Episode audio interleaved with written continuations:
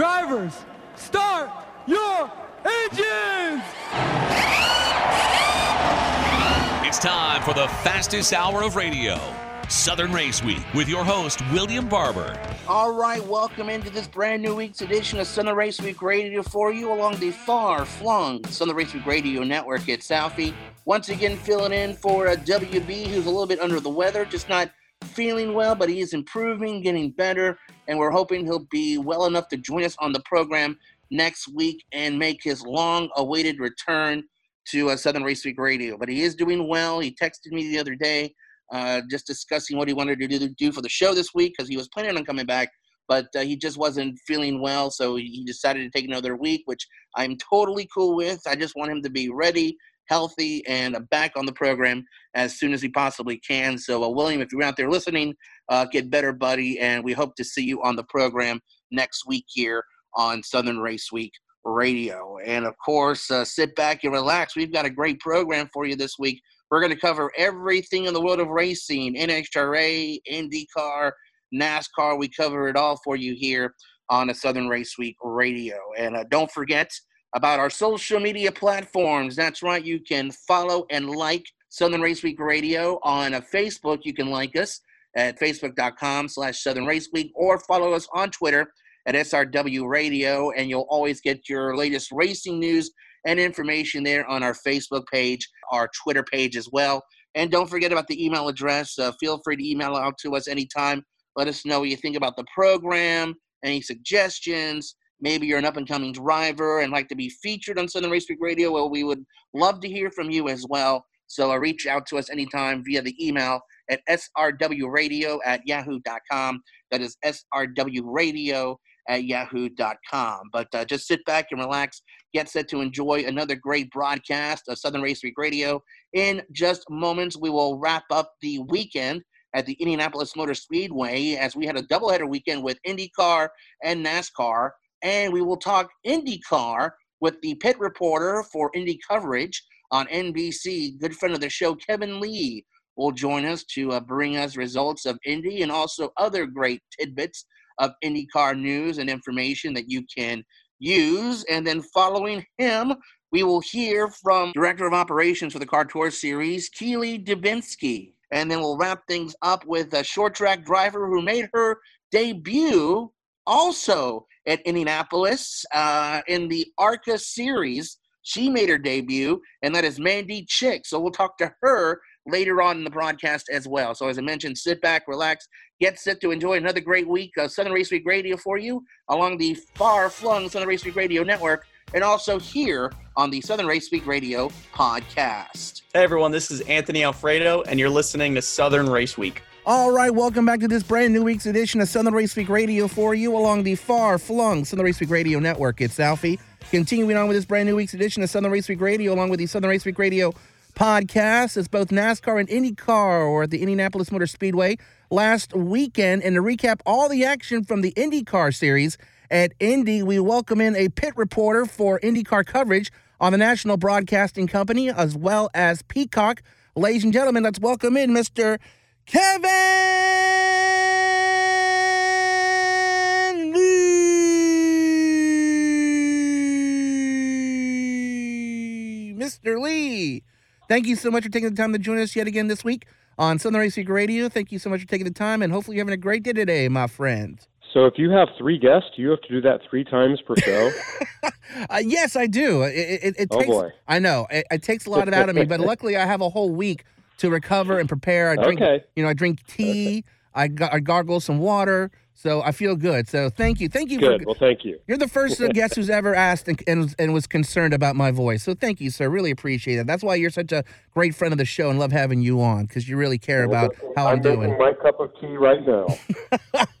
well, uh, you were definitely using your voice uh, this past weekend. You were at the Indianapolis Motor Speedway, uh, a doubleheader weekend with uh, NASCAR and Indy, which I find to be Uh, very excited. I kind of enjoy watching IndyCar series and NASCAR. What are your thoughts on that doubleheader weekend with NASCAR and IndyCar at the same venue on the same weekend? It had been kind of tossed around as an idea for a while, and I don't think NASCAR had a whole lot of interest in it. And so it, it came about simply because of need during the pandemic, and also because when Roger Penske bought the place, he's just got a little more clout to get things going. So people tend to listen to him. So that's how it happened in 20, and it continued in 21 and 22, and, and it is good. Um, I think the drivers like to have the opportunity. Race car drivers are fans of everything. It's it's the fans that seem to be somewhat territorial of us versus them, and you know I think the drivers are trying to move past that. I I know the shared broadcast partner NBC is trying to get everyone to move past that.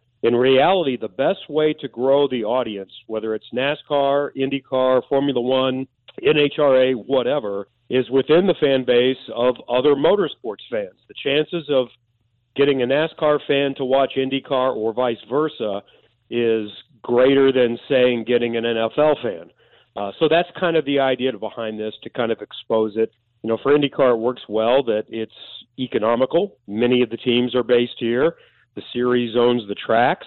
It's good for the broadcast partner. They can basically do a two for one on costs with a NASCAR and an IndyCar race the same weekend. So I, I think that's why there's energy and enthusiasm for that to continue. It'd be great to happen one other place at some point. Now, NASCAR recently announced that they're, they're going to be doing a street course race in Chicago in July of next year. What are your thoughts of NASCAR going to the streets of Chicago to race for the first time ever? Now, it's challenging and it's expensive, and it's difficult to make the event last because of all the hoops you have to go through and oftentimes these get shut down before they even happen. The list is long of events and street races that have been announced that never happened, even if well attended, don't last long. Baltimore comes to mind. It was a fantastic event, massive crowds, but it was so expensive and there were government changes that eventually got the plug pulled. Uh, you can go and find uh, an announcement of a Chicago IndyCar race in 1981, I think it was. And there are pictures of Rick Mears in his car, and it was going to happen in basically the same location, the same weekend that they're talking about for NASCAR in 1982, and it never happened. So I think the NASCAR race will happen, but nothing's ever 100% because the aldermen have their hands out, uh, and, and it's going to be challenging. But in theory, it's a great idea because what you're doing is you're bringing the event to the people racetracks sometimes are in the middle of nowhere, and it's hard to convince people that where you want to be for a weekend. A street race, you're right there, and it's instant promotion too because people see in the week or two leading up to the race what's going on. Why are they building this here?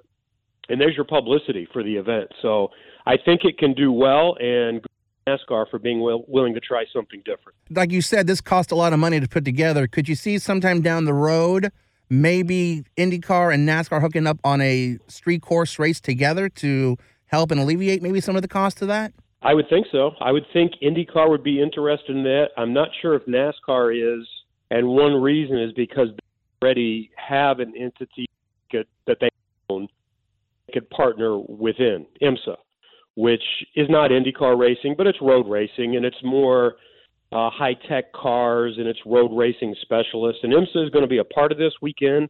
They haven't announced if it's the top series. That'll be confirmed actually on Friday at the State of the uh, Series address at Road America for IMSA's weekend. I think there's a chance that it's not the top WeatherTech series, that it's more of a sports series. You know, the other challenge is I don't know about paddock space, if that's limited. So all of those factors have to come in because you're working with a smaller footprint when you're doing a street race. The original rumor, I, I heard about this well over a year ago about NASCAR coming to Chicago, and I was told IndyCar could be a part of it. So maybe that's a discussion for, for somewhere down the road. Speaking with Kevin Lee, pit reporter for IndyCar coverage on NBC. And let's talk about the action last weekend at the Indianapolis Motor Speedway as Alexander Rossi came away with the checkered flag. Uh, what did you take away, and what were your thoughts of the action from the road course at the Indianapolis Motor Speedway last weekend? Well, Rossi was desperately in need of a win. It had been over three years since he had won. Had plenty of times, but thing or another goes wrong, and he hadn't gotten to victory lane. And in this case, he, he got the win because his teammate had the uh, mechanical Grumman. Colton Herta looked like he was in charge of the race, but coasted to a stop, oh, about just around halfway through the race. And, and Rossi might have gotten him, but it would have been difficult. But it, it was a good race. I wouldn't say it was a great race, but there's always things happening. And mostly it's for Rossi, who's, you know, as good as you're going to find that hasn't won in three years be able to, to get a win. A lot of the drama in IndyCar is really kind of off the track, just like in Formula One, with uh, multiple teams claiming uh, the same driver and silly season and everything going on in that regard. But as far as a race weekend, it was a good event. It was a fun time. Now, for me as a fan of motorsports, I've never heard anything about this, and I really wanted to get your insight on this because I was trying to read the story and, and keep up with this. But Chip Ganassi Racing and Alex Palou are going through this uh, massive uh, situation right now. Lawsuits are being flown around, comments and thoughts are being floated around and you're on the ground, you're kind of in the know of what's going on with the situation. So, for maybe some of our listeners who are not following IndyCar or might not know about the situation, could you break down what's going on between Chip Ganassi Racing and Alex Palou? So it's convoluted. Uh, Alex Palou won the championship last year in his first year with Chip Ganassi Racing in his second year in the series. So he did a rookie season with Dale Coyne Racing. Uh, like many young drivers, he brought the budget got the ride, did okay. I think finished 16th or 18th in points. And then when a ride late opened up uh, at Chip Ganassi Racing, he was a bit of the surprise hire for that job. So he likely had to sign the type of contract that favored Chip Ganassi because he didn't have a lot of options. So generally that includes team options to keep the driver for a multitude of years. So he wins the championship. Palou is then probably thinking, I should get paid a little bit more, not rookie scale. And I think the Ganassi might have been, no, you signed a contract. We have you for a little while. We'll talk later. At time, apparently, McLaren and Zak Brown reaches out for interest, and Palou says, yes, I'm available.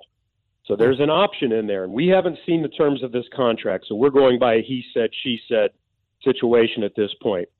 Ganassi, uh, about a month or so ago, maybe less announces that they've exercised the option and Palou will drive the car next year. Four hours later, Palou tweets, I did not agree to the release. I did not include the quote that was in the release, and I'm moving on. Ten minutes later, McLaren announces that they've signed Alex Palou to a vague contract, not saying what series he would race in, whether it be Formula One or IndyCar for next year. Now it's in court, lawyers involved. Same thing is happening in Formula One, also likely involving McLaren over an open seat at Alpine over Oscar Piastri, who Alpine, and this is getting convoluted, would like to replace Fernando Alonso. So it is a uh, tangled web we weave right now in motorsport. yeah, you're not kidding right there. This, this, sounds like something like Judge Judy could handle and take care of. I feel like it would be a, a little bit quicker. Other drivers are waiting. Felix Rosenqvist wow. is incumbent in that seat in Arrow McLaren. He he has uh, signed for next year, but doesn't know whether he's driving an Indy car or in Formula E because it depends on what happens with flow. Well, this seems like a very, very, com- uh, very complex situation. So, of course, we'll keep our listeners covered, and I'm sure you'll keep giving us updates as well. And if our listeners do want to keep up with this story or anything else going on in the world of IndyCar, where can they go to keep up, follow along with you, and and also and also, please let's talk about your podcast as well uh, that you do on the weekly basis as well, sir. So first, Peacock, NBC, all the IndyCar practices are Peacock. It's the premium level. It's five bucks a month. You get all the practices, live races, replays, and so forth. I do a podcast called Track with Kurt and Kevin Lee. You can find that on iTunes, and my Twitter is at Kevin Lee 23 Hey, it's Austin Hill, driver of the number 21 Camaro for Richard Childress Racing, and you're listening to Southern Race Week. All right, welcome back to this brand new week's edition of Southern Race Week Radio for you along the far flung Southern Race Week Radio network. It's Alfie. Continuing on with this brand new week's edition of Southern Race Week Radio, along with the Southern Race Week Radio podcast, and a very busy weekend for the Cars Tour Series last weekend, and also great events coming up in the series as well. And to break down everything that goes on, in the Cars Tour series has welcomed in via the Food Depot Zoom line from her beautiful plush home somewhere in the United States of America. We don't want to give, a, uh, give away the location, of course. Uh, ladies and gentlemen, let's welcome in the Director of Operations for the Cars Tour Series. Ladies and gentlemen, it's Miss Keely Dubinsky. Thank you so much for taking the time to join us this week here on Southern Race Week Radio. Hopefully, you have recovered from a great weekend last weekend at the Hickory Motor Speedway for the throwback weekend, and we really appreciate you taking the time to join us and, and welcome back to the program as well, my friend. Absolutely. It's good to be back. I'm excited to, to chat with you today. Well, Keely, I know uh, last weekend was one of the crown jewel events of the Cars Tour Series, your annual throwback weekend. So many classic uh, paint schemes, so many classic cars, and it's a great opportunity to remember the past of the sport which is always a lot of fun to do. I know rain had a little bit of a damper on, on some of the weekend events, but you were able to have uh, run some of the programs and some of the races, and I'm sure the crowd there was very appreciative of what they got to see. So, uh, from your perspective, tell us a little bit about uh, the weekend itself, and and tell us a, bit, a little bit about the crowd, because I'm sure the the crowd was just pumped and excited, and I'm sure you had a full house there at uh, Hickory Motor Speedway. We did. You know, we uh, we were expecting a little bit more, and you know, we had a lot of fans messaging on the socials like, "We're scared of rain. We're scared of rain." So, but I'll tell you what, the the grandstands were still full. Um, the fans were really excited when they got there and actually saw the fan zone.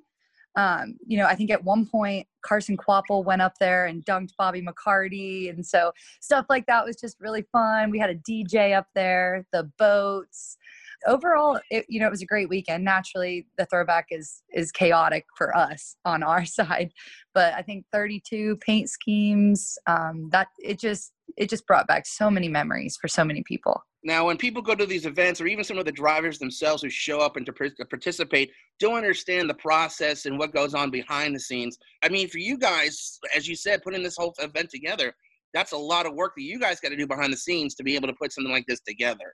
Yes. And I'll tell you what, I could not have done it without the help of Mamba Media. Carson Elledge is leading that account. And if she was on it all weekend, you know, like her and I kind of teamed up with Peyton Ward, also our social girl, and just us three girls running around in heels because we dressed up as the Hurst girls this weekend. So we did all of that in heels all weekend. but that must be cool in the sense that, you know, obviously you guys are NASCAR, you're not this big promotion, but you're a little promotion where you kind of do different you like you say wear different hats and do different things. So as for you who's someone who's kind of learning the business learning the industry how essential is it for you to kind of learn uh, multitasking? Doing other tasks to make sure that you can put an event together that's going to not only draw the attention of the fans but also to be able to put on a great event.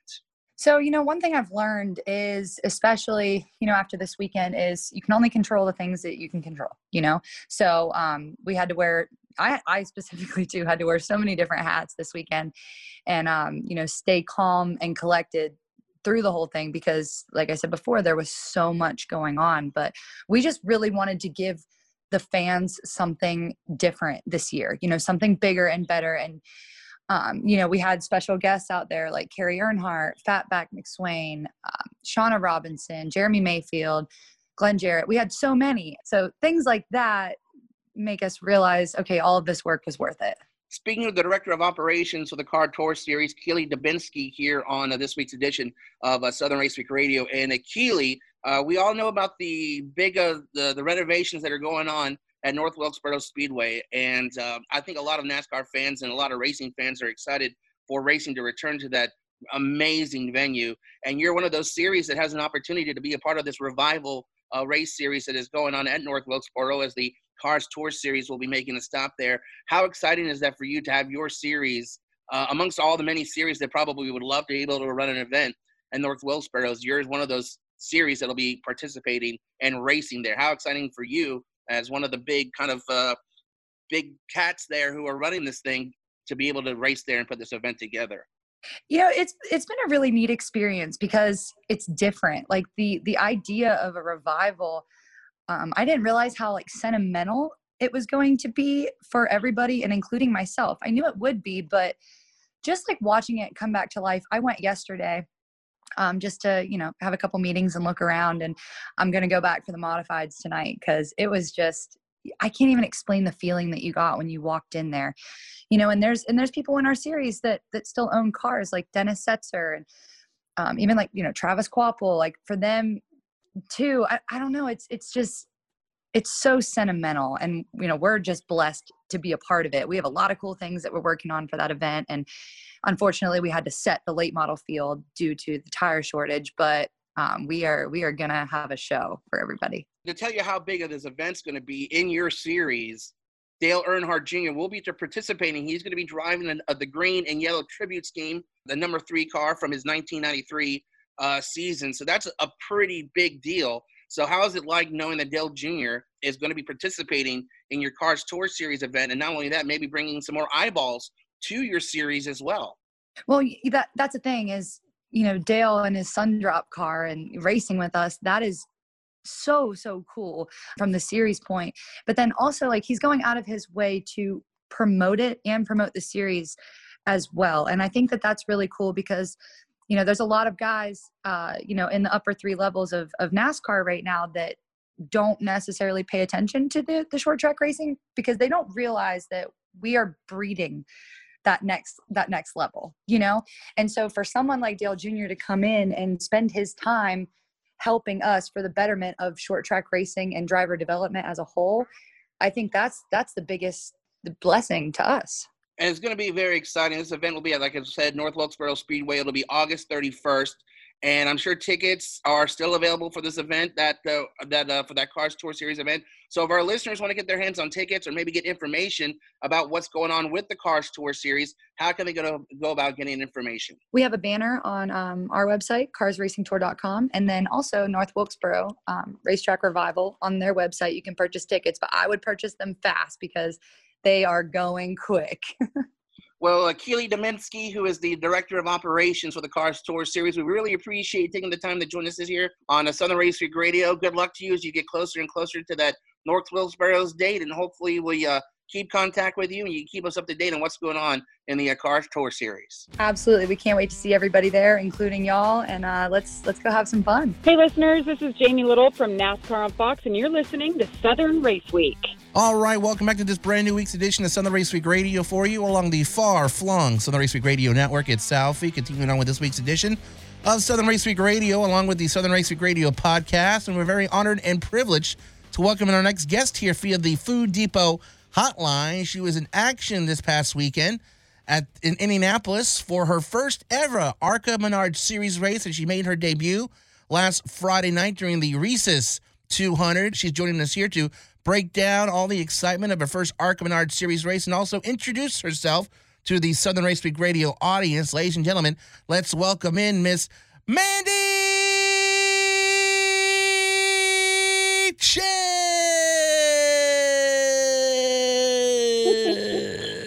Miss Chick, uh, thank you so much for taking the time to join us this week on the Southern Race you. Radio. Hopefully, you're having a great day today, my friend. Yes, thanks for having me on this show. Oh no, thank you so much for taking the time to uh, uh, join us. You had a very exciting weekend uh, last weekend as you made your debut in the Arc Menard Series race in Indianapolis. But before we talk about your debut race and and, and, and everything going on in your career right now, uh, this is the first time you've been on the program. And usually, when a guest is on for the first time, love to know about where the race bug bit you. But doing some research on you, you are a third generation driver. So, pretty much for you, uh, you pretty much have been surrounded by racing your entire life. Is that correct? That is correct. I have been around race cars since I can remember. I have pictures of me sitting in NASCAR trucks at at one and two years old. So I my family has always been involved in racing, um, even before I was born, and it's just natural for me to be involved in it as well. Now, do you have any siblings or are you an only child?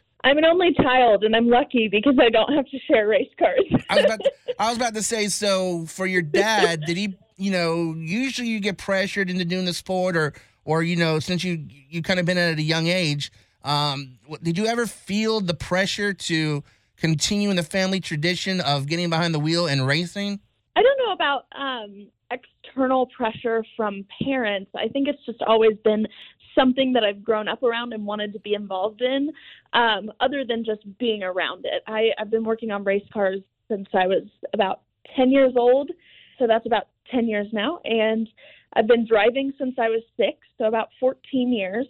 And I think it was only natural. So, no, I don't know that I've felt that external pressure so much. Now, being around the sport as long as you have, since you, like you said, pretty much since birth, Did you find it easy Mm-hmm. to make that transition to the sport since you kind of been around it all your life? And and also as a as a female, I mean, probably when you were growing up, you didn't have a lot of female drivers that you looked up to. So who are some of the drivers that inspired you as well? Yeah, so um, I'll just do a quick rundown of the history. So my my dad used to race asphalt modifieds in the 90s, um, and I'm sure before then. And then my grandpa was involved in racing. He never drove race cars himself, but he um, he helped out, and they did a lot of road course stuff. Um, he built engines and all that.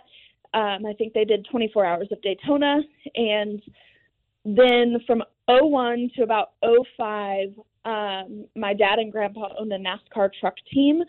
And then when they sold that, that's when I started getting into racing. So I had a four wheeler, I flipped that and broke my arm. I had a dune buggy and stripped the gears out of that. And so by then it was time for me to get a race car.